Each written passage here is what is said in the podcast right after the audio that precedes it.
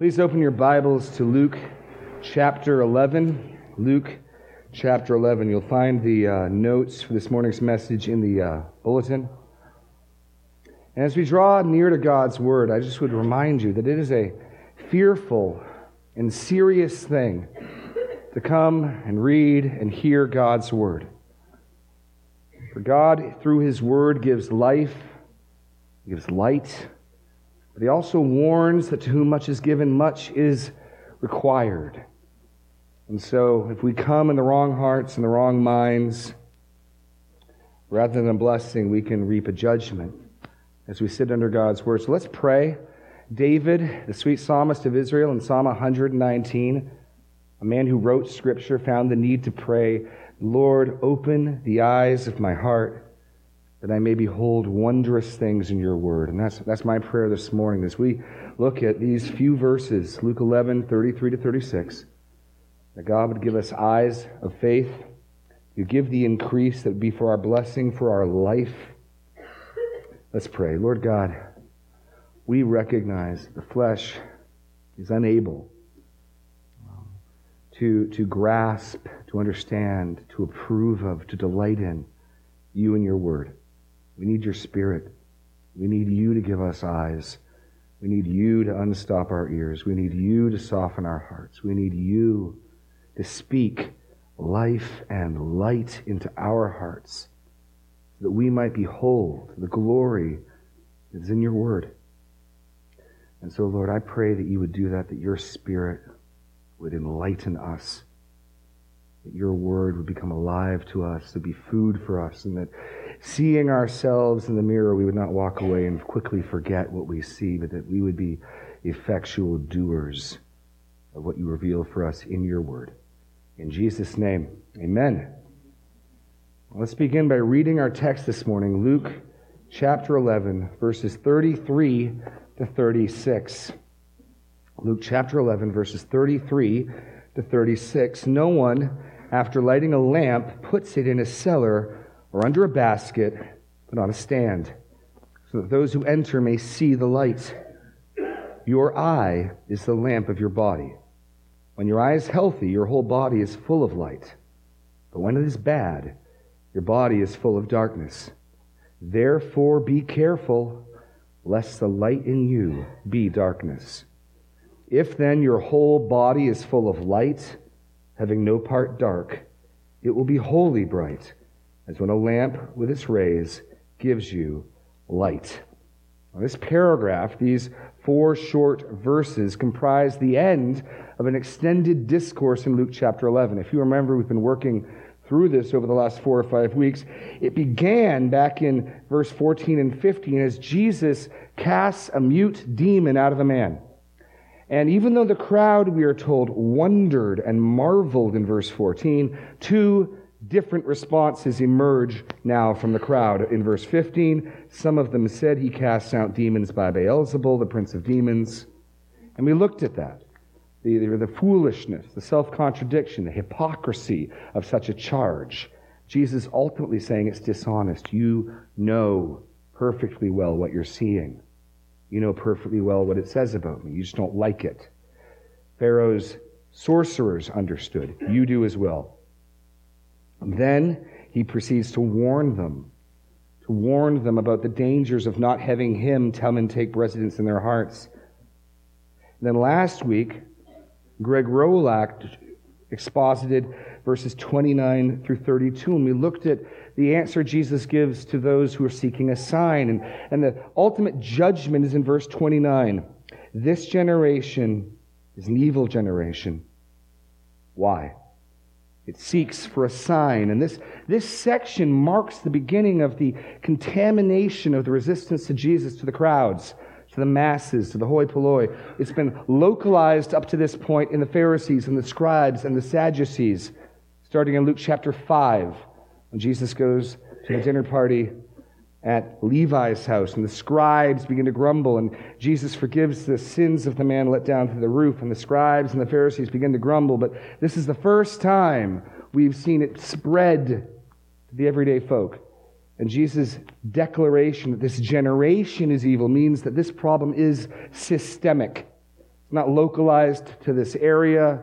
Sure, there are exceptions, but in general, by and large, this is Israel's condition, and this is why, though they herald him and though they gather by the thousands and thousands, so much so that in chapter 12, verse 1, they're trampling one another, they would cry out for his blood. They are an evil generation. Well, this last four verses caps off that section. And it represents a, a warning call. If you look in verse 35, the only actual command is given be careful. Be careful. So I've titled it this morning, Beware then how you see. And if you were reading this passage, you, you may hear echoes of a previous passage in Luke. Turn, turn back to Luke chapter 8. Luke chapter 8. If you remember in Luke chapter 8, we're beginning, we were beginning the second section of, of Jesus' public ministry. And in Luke chapter 8, Jesus introduces parable, parabolic teachings, teaching in parables. And his, his disciples ask him, Why are you doing this? He gives them a proverb very similar to the one we just heard. Look at verse 16 of chapter 8. No one, after lighting a lamp, covers it with a jar or puts it under a bed, but puts it on a stand, that those who enter may see the light. For nothing is hidden that will not be made manifest, nor is anything secret will not come that not be known and come to light. Take care then how you hear. Here we're looking at take care then, or beware how you see. Take care then how you hear. This all links back to Jesus' ultimate warning when he cited Isaiah chapter 6. Look back in verse 9 and 10 of chapter 8. He speaks in parables. Parables get introduced. The parable of the sower. His disciples asked him what the parable meant. And in verse 10, he said to them, To you it has been given to know the secrets of the kingdom of God, but for others they are in parables. Why? And then here's the Isaiah 6 reference. So that seeing they may not see, and hearing they may not understand. The problem of seeing, the problem of hearing. And from chapter 8 through just until last week, we've been primarily been using the metaphor of hearing. So even in the parable of the sower, there are those who hear the word. Every soil has heard the word.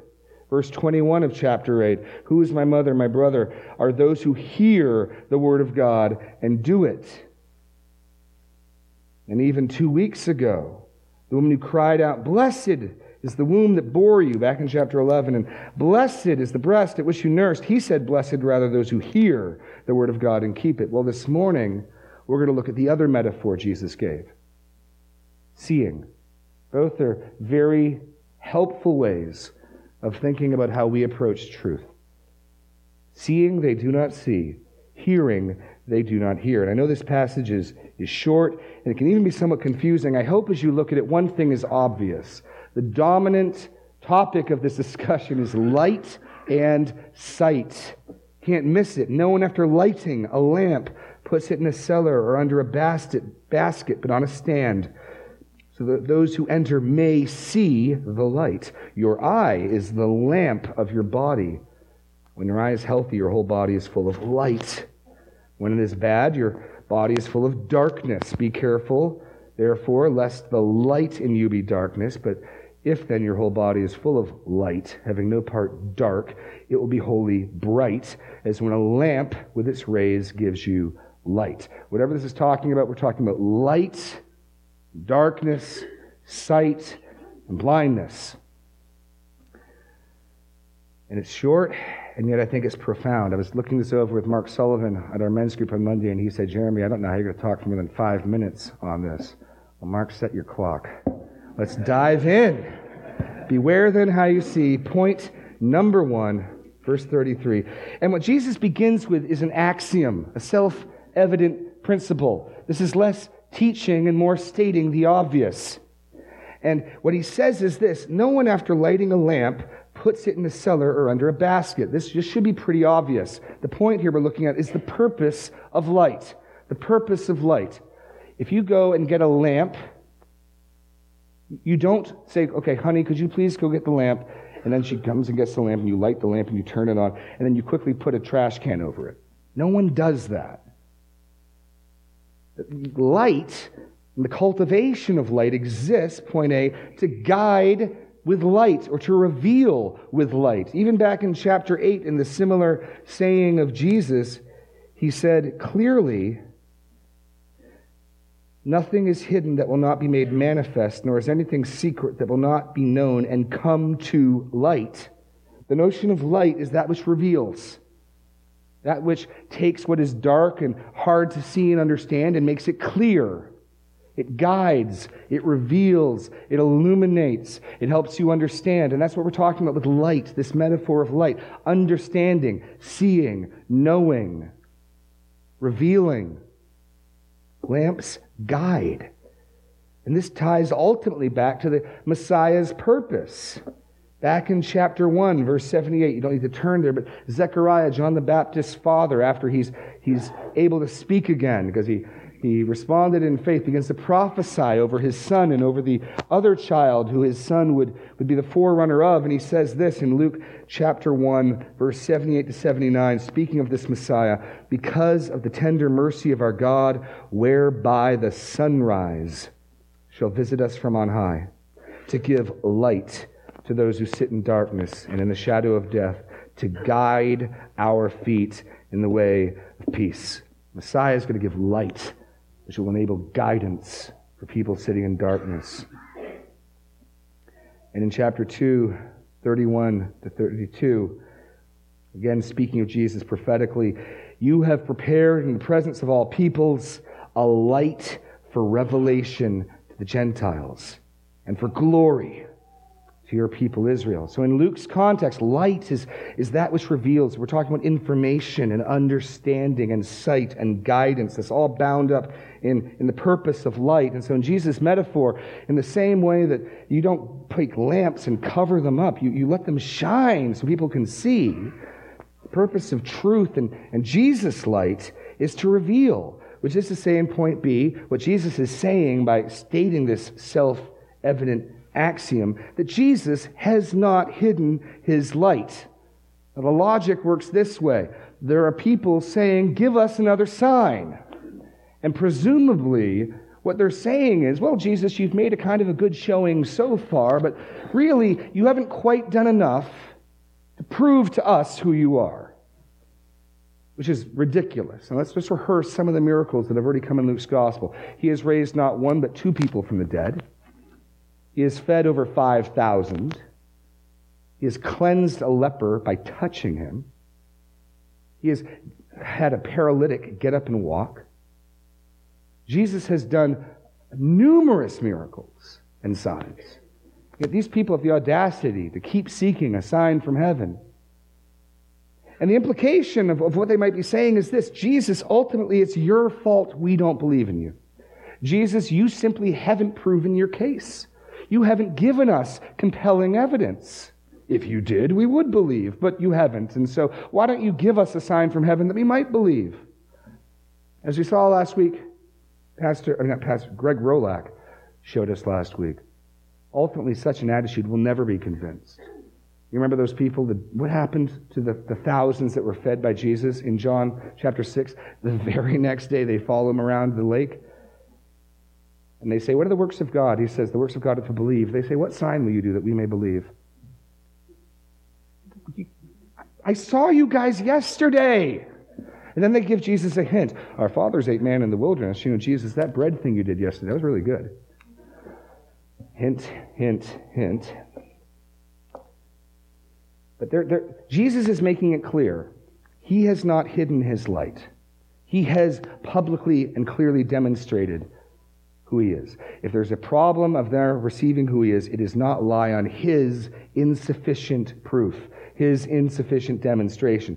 Jesus has come as light. He's come to reveal light to the Gentiles. He's come that those who sit in darkness may see, and he has done that clearly. He has done that publicly. That's point one here. He has taught and worked miracles publicly, all over the place, repeatedly at great length. If you remember in, in Capernaum. He stayed there from the time of sundown after the Sabbath ended until all of their sick and all of their diseased were brought to them. And he waited patiently, and that, that must have taken hours. And he healed every one of them. This has been seen publicly, verified publicly over a large geographic area. He has not hidden his light. He has taught and worked miracles publicly, which then really brings the implied argument of what he says here. What, what's his point in saying no one, after lighting a lamp, puts it in the cellar under a basket but on a stand so that those who enter may see it? What he's really saying is this This generation, you and you and I, we do not see him as who he is, are responsible for their unbelief. That's what he's saying. They are responsible for their unbelief. There can be no argument that Jesus has simply not sufficiently proven his case. No, if, if, if you don't believe, if I don't believe, if they don't believe, we are responsible. They are responsible for their unbelief. And to make this point, keep your finger here. Turn to John chapter 12. So remember, this is, this is building upon that citation of Isaiah 6. Remember, they've eyes but do not see, and ears but do not hear. And Jesus said in John 8, I'm teaching in parables as a judgment. As much as I'm trying to reveal truth to those with eyes that see and ears that hear, I'm also trying to hide truth from those who are deaf. And in John chapter 12, the same language, the same reference to Isaiah 6, I think makes this clear. Look at John chapter 12, verse 35. So, Jesus said to them, The light is among you for a little while longer. Walk while you have the light. Now, Jesus is the light. He's saying, I'm, I'm going to be with you a little while longer. While you can see, walk, lest darkness overtake you. The one who walks in darkness does not know where he is going. While you have the light, believe in the light, that you may become sons of light. When Jesus said these things, he departed and hid himself from them. Man, he was not kidding that the light was not going to be around them much longer. And look at this terrible and terrifying conclusion statement of John. Though he had done so many signs before them, they still did not believe in him, so that the word spoken by the prophet Isaiah might be fulfilled. Lord, who has believed what he heard from us? And to whom has the arm of the Lord been revealed? Therefore, they could not believe. For again, Isaiah said, He has blinded their eyes and hardened their heart, lest they see with their eyes and understand with their heart and turn, and I would heal them. Isaiah said these things because he saw his glory and spoke of him. That's the point. Jesus is light. His teaching is light. He is light. He's revealing, giving understanding both in his signs and miracles and in his teaching, just, just broadcasting light in every direction, like the sun rise from on high. And these people have the audacity to say, just, just do another big miracle, then we'll believe. No, no, I'm not going to do any more big miracles. We saw that last week. And if you're going to get preaching from now on, if it was good enough for Nineveh, it'll be good enough for you. And I have not hidden who I am, Jesus is saying. If you don't believe who I am, if you do not receive me, the fault lies in you. They are responsible for their unbelief, which brings him to a second axiom or truism. You see, there's two components with sight that are necessary. One, you need illumination in the room. Doesn't matter if you have the, the best eagle eyes, 2020 vision. The room's darkened, you can't see. That's, that's true enough. That's fair enough. Jesus says that's not the problem. There is another thing, however, that can interfere with sight, and that is we see the problem with sight itself. You can have the most well lit room, but if someone can't see, it's not going to matter. Right? Jesus now turns, as we examine the problem, why is this generation not believed in Jesus? Why is this generation grumbling? Why are they evil? It's not for lack of light. Perhaps it's a problem with sight. The problem with sight. And Jesus says in verse 34 Your eye is the lamp of your body. When your eye is healthy, your whole body is full of light. When, you're, when it is bad, your body is full of darkness. Now, Jesus, in the first statement, your eye is the lamp of your body, is stating something self evident to them. Now, your eye is not a lamp, but neither is it a window. These are metaphorical ways of speaking. And, and whereas we customarily understand scientifically and accurately that the eye receives light, it's a receiver, it's more of a window, and then it helps your brain construct an image. Uh, there's another equally, I think, valid way and a biblical way of thinking of it, which is, and this is demonstrated in, in the Old Testament and in the, the Jews of Jesus' time, that the eye, in another sense, can reach out. It, we talk about setting your gaze on something, right? And the Jews understood that where you set your gaze and what you looked at and how you looked at it had ethical implications. Let me just give you a couple texts. Proverbs 425. Proverbs 4:25. Let your eyes look directly forward, your gaze be straight before you. Or listen to, to Psalm Psalm Oh, where is it? There it is. 34 5. Those who look at him are radiant. Their faces shall never be ashamed. Or 27 4.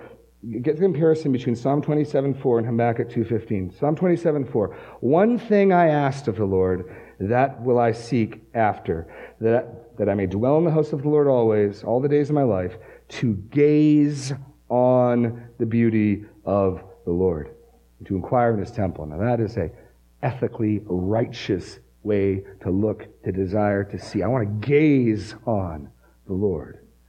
And in contrast to that, Habakkuk 2.15, Woe to him who makes his neighbor drink, to pour out your wrath and make them drunk in order to gaze on their nakedness. There are other people, they, they want to gaze at something else. This is why Job can say in Job 31:1, I've made a covenant with my eyes. How then could I gaze on a virgin? So, what Jesus is saying, your light is a lamp, is there's also a way of thinking of your eye as something that reaches out.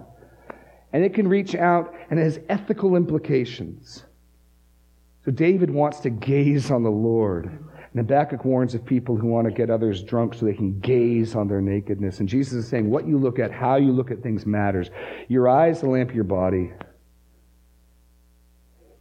Which is to say, point A, proper sight is necessary to behold light proper sight is necessary to behold light. In fact, was people would, would grow old and their eyes would fail, the way the Old Testament writers would speak of it is the lamp of their eye grew dim. So Genesis 27 1, when Isaac was old and his eyes were dim, the picture is that they're not able to reach out very well and penetrate. Just a metaphorical way of looking at eyesight. Likewise, in comparison, Moses Deuteronomy 34 7 was 120 years when he died. His eyes were undimmed, his vigor unabated. So Jesus is using this common Old Testament way of thinking of sight. And what he wants to point is how are you guys looking at me? With what attitude are you looking at me? Or to put it another way, how can you be sure that you're seeing things rightly? You need light to light up a room, but you also need sight Which brings us to the next point. B. A sincere eye fills the body with light. Now, at this point, I find almost all the translations unhelpful. Um, the, the, I, sorry. Young's, Young's literal translation nails this, and that's about it. Literally, it's just a simple eye or a sincere eye. And the contrast is not bad, but evil. Poneros, the exact same word used back up in verse 29, this generation is an evil generation. And you miss that link between the sincere or simple eye and the evil eye linking back to the evil generation. It's unhelpful. They, they, they get so caught up in the imagery, they want to make, okay, it's healthy and it's unhealthy. No, it's sincere or it's evil because we're still talking about evil people and why these evil generation might misconstrue who Jesus is. So, a sincere or a simple eye fills the body with light. Here, what's, what's this saying? If, if your eye, if you're looking at things without a bias, if you're looking at things without an agenda, if you're looking at things honestly, sincerely, it's not complicated, just want to see what's there, then you're going to see things rightly. Jesus says this promise in John 7 17. Similar type of concept. If anyone's will is to do God's will, he will know whether the teaching is from God or whether I'm speaking in my own authority. What Jesus is saying is this if you're trying to size me up and the only real question you're trying to ask is this I want to obey God. Is this the one I should listen to? If that's all you're asking, you will know. You will know, Jesus says. A sincere or a simple eye fills the body with light. If you're looking at Jesus honestly, without an agenda, without knowing what you want the answer to be, you will know. It's not complicated. It just needs, it's actually simple, a simple, a sincere, an unbiased, a genuine look at Jesus, sees glory, sees beauty, sees light. But the problem is also, point C, an evil eye fills the body with darkness. And again, why I find it incredibly unhelpful that all, just about all the translations go with unhealthy or bad or something. But the concept of the evil eye is, is an Old Testament example. The Jews would be familiar with it. Let me, let me give you a couple examples. Deuteronomy 15:9, warning the Jews about the year of Jubilee, because in the year of Jubilee, debts are canceled, slaves are let free, the land reverts back to its original owners. Let me read to you literally what Deuteronomy 15:9 says.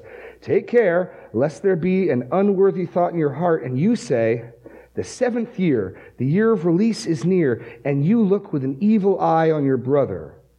ESV translates that you look grudgingly on your brother. But you look at him with an evil eye, evil intent, you give him nothing. Well, Proverbs 23 6, again, I'll read it to you literally.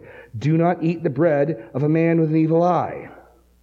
Which they translate, a stingy man. What's the concept? He's, he's got motives. He's offering you food, but he doesn't want you to eat it. He's stingy. He's doing it because it's a formality. He's doing it because custom requires he do it. But he doesn't want you to take it. It's not sincere. It's not genuine is an evil eye. Proverbs 28 22. A stingy man, literally a man with an evil eye, hastens after wealth and does not know that poverty will come upon him. So when Jesus warns them of their eye being evil, these Jews who would know their Old Testament would link it to all these passages. They understand the way you look at things has ethical implications. Sight can be a moral category. And so there's a, there's a corrupt person who, who offers you food. He doesn't want you to take it. He's just doing it because as a host he has to. Let me give you another example of this. You remember after David defeats Goliath, the first hit single in the Bible comes up, and they write this song that David, that Saul has killed his thousands and David his ten thousands. It's everywhere David goes. In fact, when David finally shows up and runs to the Philistines, is this the like it got over there too? It was on the charts. It was popular, and Listen to this. 1 Samuel 18:9. What happens? How does Saul respond? After this, Saul eyed David from that day on. What does that mean? He looked at him suspiciously. He began to read all sorts of evil motives into David. He began paranoid. He's no longer looking at David, sizing him honestly and sincerely. His own bias his own wickedness is filtering and interpreting what he's seeing. So he sees a young man who's trying to take the kingdom away from me. I gotta kill him.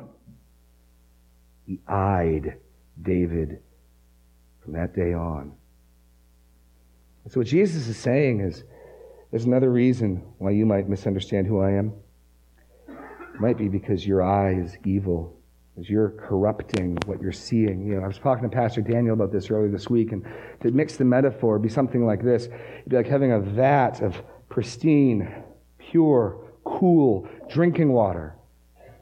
And these people are so covered in filth and dirt and dung, disease, that when they come and they dip their hands in the water and bring it up to their mouth, all that's on their hands corrupts the water, and they take a sip and they spit it out. This water is disgusting. No, you are. And your corruption has corrupted this. An evil eye fills the body with darkness. If they're looking at Jesus evilly, with motives, which is what we learn, they don't want Jesus to expose their sin. They don't want Jesus to reveal what they're really like then that's going to fill them with darkness, which is a picture of, of, of lies, deception, ignorance, not knowing the truth. Which then ultimately is a setup for Jesus' warning. There's only one command, there's only one warning in this passage. So far, Jesus has simply been saying what is. Now, you and I have a word from the Lord, a command, an imperative. Verse 35 Because this is the case, because Jesus is saying, I have not hidden my light, because I have not put it under a bushel, but I've been shining brightly, but also because the state of your eye, state of your heart, seeing through that eye, will very much determine what you see and how you see because of those truths. Therefore, verse 35, be careful, be alert lest the light in you be darkness. What's he saying there? How does light darkness? Dark light? That doesn't make any sense. Here's what he's saying. Here's your blank.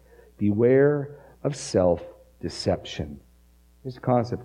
Beware that the thing that you think is light isn't, in fact, darkness. See, most of us are very good at deceiving ourselves, and very few of us are self aware enough to know when we are looking at things with bias when we're looking at things with evil motives. Most of us will insist, no, no, I'm being quite genuine. I'm being quite open. I'm, I'm evaluating this honestly, sincerely. And we're not. There's a danger of thinking that you can see, you cannot see. This is, this is the danger Jesus answered of self deception when he first encountered the Pharisees and rebuked them. Jesus said, those who are well have no need of a physician, but those who are sick, I have not come to call the righteous, but sinners to repentance. The Pharisees didn't think they were sick. They thought they were righteous. They thought they could see. In John 9:41, Jesus rebukes the Pharisees again. If you were blind, you would have no guilt, but now that you say we see, your guilt remains. They believe they can see. So, Jesus, here's the warning. Here's what I want us to get this morning. There is a danger of thinking you're sitting in a neutral, an unbiased place, and you're sizing up God and His Word, and you're looking at this, and there's a danger, however, that you're doing that in darkness and blindness, not because this book is dark, but because your eyes are blinded. Turn, turn to Romans chapter 1. I think we see this, this principle laid out most clearly there in Romans chapter 1.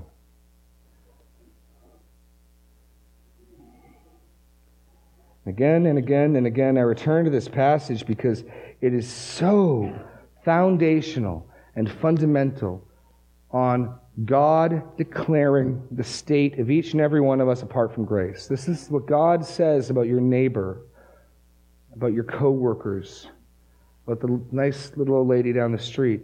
Everyone who has not been taken captive by God's word and his spirit. This is how you and I came into this world.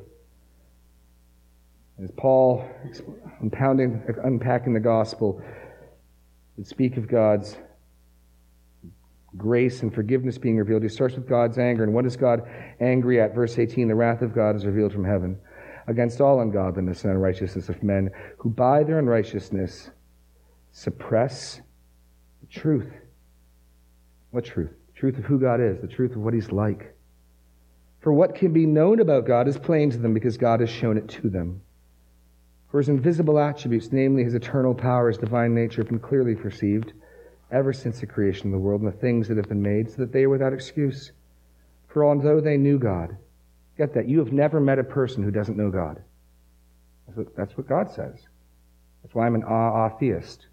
I don't believe in atheists. I believe people convince themselves over practice that there is no God. I believe that people close their eyes long enough, convince themselves they can't see. But here, what does God say? Although they knew God, they did not honor him as God or give thanks to him. Now look at this. But they became futile in their thinking.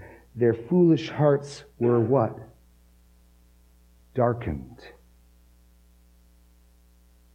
Their foolish hearts were darkened, claiming to be wise, they became fools. The great irony, they congratulate themselves on their insight and their understanding. They congratulate themselves on their wisdom in the very act of becoming blind and foolish. Likewise, today, people congratulate themselves on their wisdom.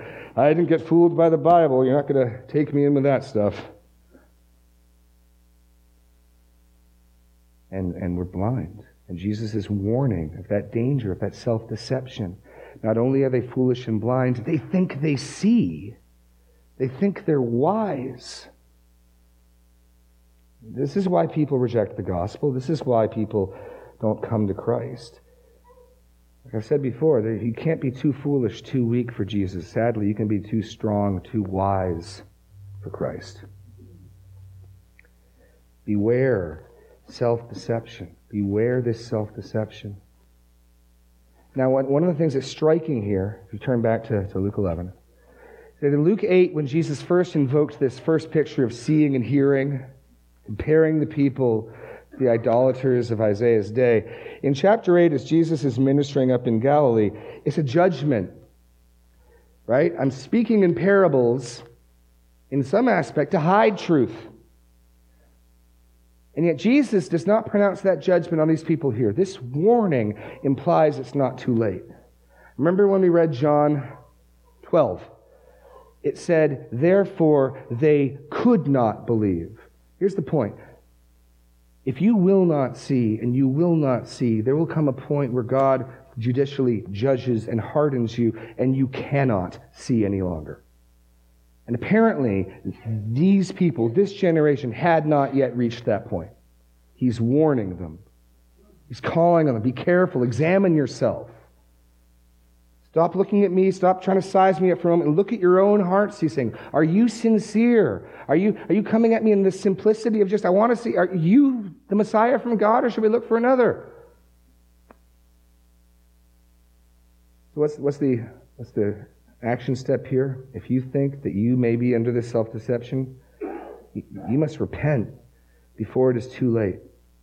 Why did I pick that word repent? Turn, turn to Acts 26. Same author, Luke. The very end of Acts. The Apostle Paul is giving the testimony of his commission by Jesus, his encounter with the risen Lord on the Damascus Road.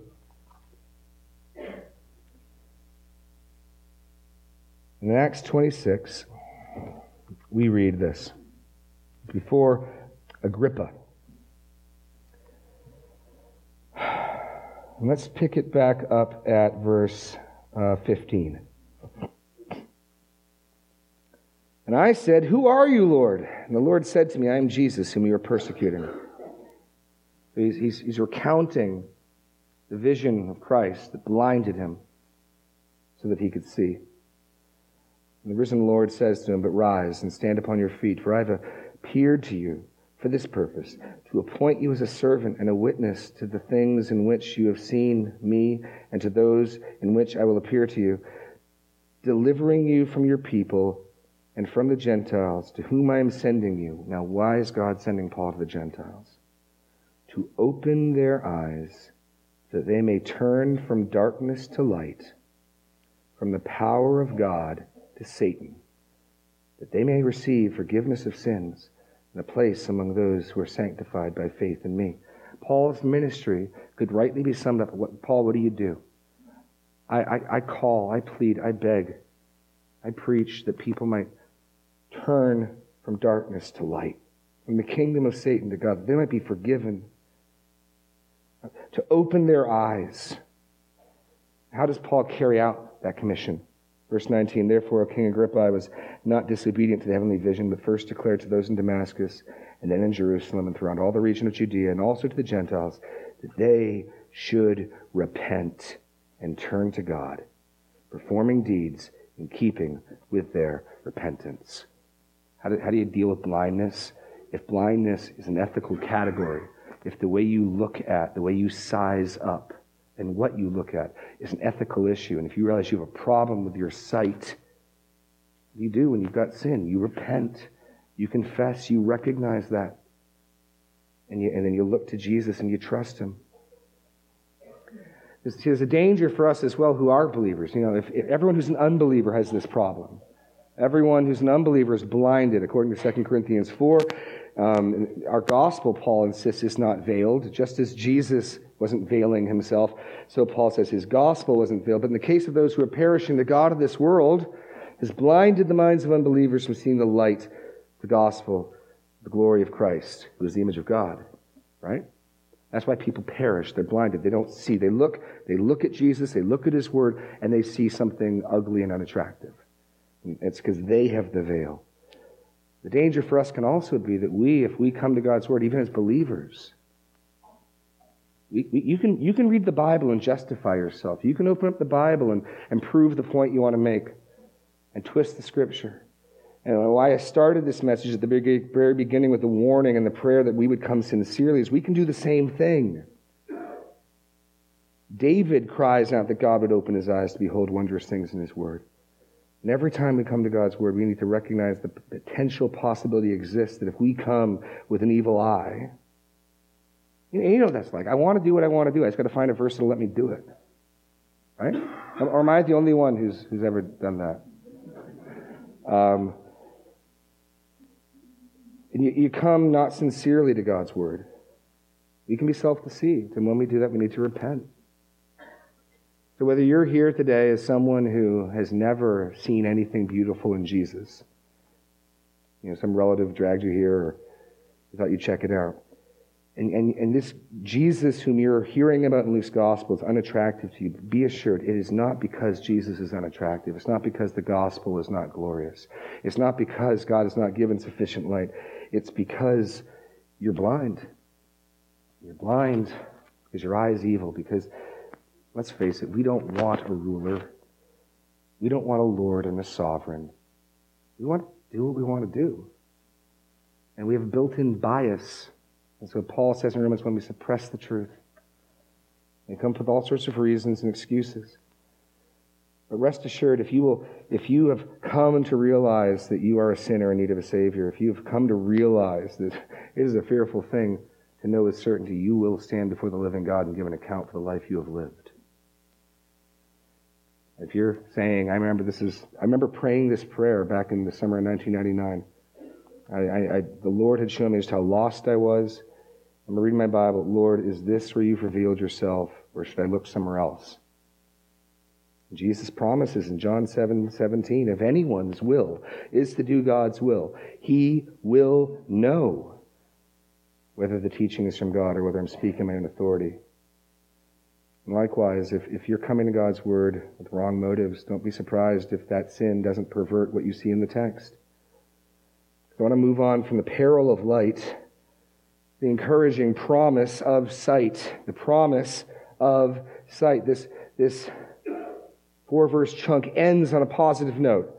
As much as the only command is that we examine ourselves, we be careful that we're not deceived, thinking that we have light when we're really darkness. He ends with this wonderful promise. Look at verse 36. It's, it's worth your time examining yourself to make sure that what you think is light is light in you. Because if then your whole body is full of light, having no part dark. What? It will be wholly bright, as when a lamp with its rays gives you light. Promise of sight. What's Jesus saying? All who truly see Jesus, who sincerely see Jesus, are filled with light. Notice the totality of the language. Your whole body is full of light, having no part dark. It will be wholly bright. You notice the limitless nature here of what Jesus is saying. This promise isn't a little promise, it's a big promise. Total light, total brightness, total sight. All who see Jesus are filled with light. That was, after all, what he came to do. Remember Zechariah, John the Baptist's father, prophesying the sunrise shall visit us from on high to give light to those who sit in darkness and in the shadow of death, to guide our feet in the way of peace. That he has prepared for his people a light for revelation to the Gentiles, for glory to your people. That's how we're saved, seeing Jesus' light. Turn, turn as we close to 2 Corinthians 4. That's how we're saved and that's how we're sanctified. By seeing glory in Jesus. I've said this before. It's what you see when you look at the gospel, when you look at God's word, is critical. And I, and I confess, there are days I read my Bible and it bores me. But I have to recognize that when I read my Bible and it bores me, it speaks more of the condition of my eye that day than it does anything about the radiance of God's Word. 2 Corinthians chapter 4. Paul dealing with sort of the same objection that Jesus is dealing with here. It's not that Jesus wasn't bright and shining, and it's not that the gospel isn't bright and shining. Verse 3 Even if our gospel is veiled, it is veiled only to those who are perishing. In their case, the God of this world has blinded the minds of unbelievers to keep them from seeing the light of the gospel, the glory of Christ. It is the image of God. And look at verse 6, that, how that gets remedied. For God who said, Let light shine out of darkness, has shone in our hearts to give the light, the knowledge of the glory of God in the face of Jesus Christ. You're a Christian today. That's, that's how you became a Christian. God said to your dark heart, Let there be light. The veil was removed and you saw Jesus in all of his glory and his splendor, and you saw the gospel, and, and, and you could not help but to be reach out in faith and to trust him, turning from all else, and you were saved. But look back in chapter 3, verse 18. Well, let's actually go further back than 18. Um, verse 14. Oh, go back to 12. Who am I kidding? Since we have this hope, we're very bold, not like Moses, who would put a veil over his face so that the Israelites might not gaze on the outcome of what was being brought to an end. But their minds were hardened, for to this day, when they read the Old Covenant, that same veil remains unlifted. So you can read God's Word and be veiled and not see glory, not see anything attractive, not see anything beautiful. That veil remains unlifted because only through Christ is it taken away. Yes, to this day, when Moses is read, a veil lies over their hearts. But when one turns to the Lord, the veil is removed. The Lord is the Spirit, and where the Spirit of the Lord is, there is freedom.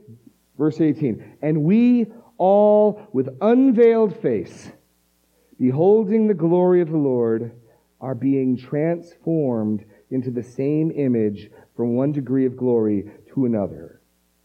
How do you, how do you grow in Christ? How do you get sanctified? How do you become a more faithful husband, more faithful wife, more faithful son, daughter? You need to see glory. You need to see the glory of the Lord. You need eyes that see. This is critical.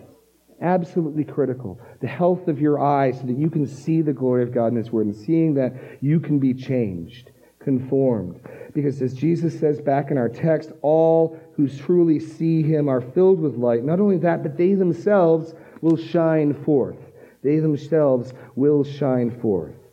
It will be wholly bright as when a lamp with its rays gives you light.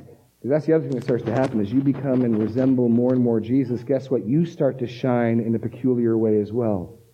And Jesus' followers would give light. That's why Paul the Apostle would say, What do I do? I'm here to give light and turn the eyes of the Gentiles to see light. I'll just close with this passage from Philippians 2.14.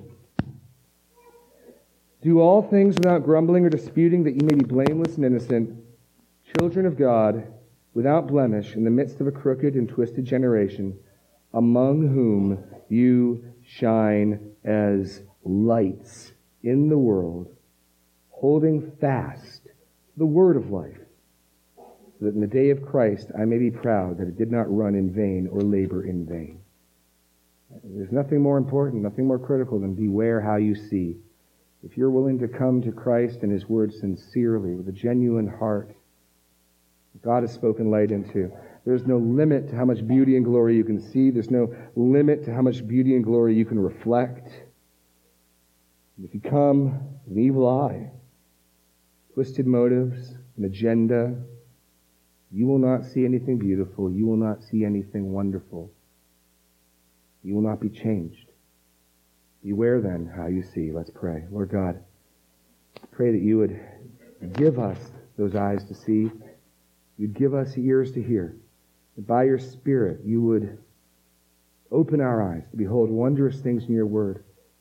But let us heed this warning. If, if we are self deceived, if we are not even aware of our own agenda and motives, You would reveal that to us so that we could repent and we could turn and look afresh at Christ and His Word. We might behold His glory, that we might receive the light that is life, that seeing that light, we might be changed. In Jesus' name, amen. Lord bless you. The Lord keep you. The Lord make his face to shine upon you and give you peace. You are dismissed.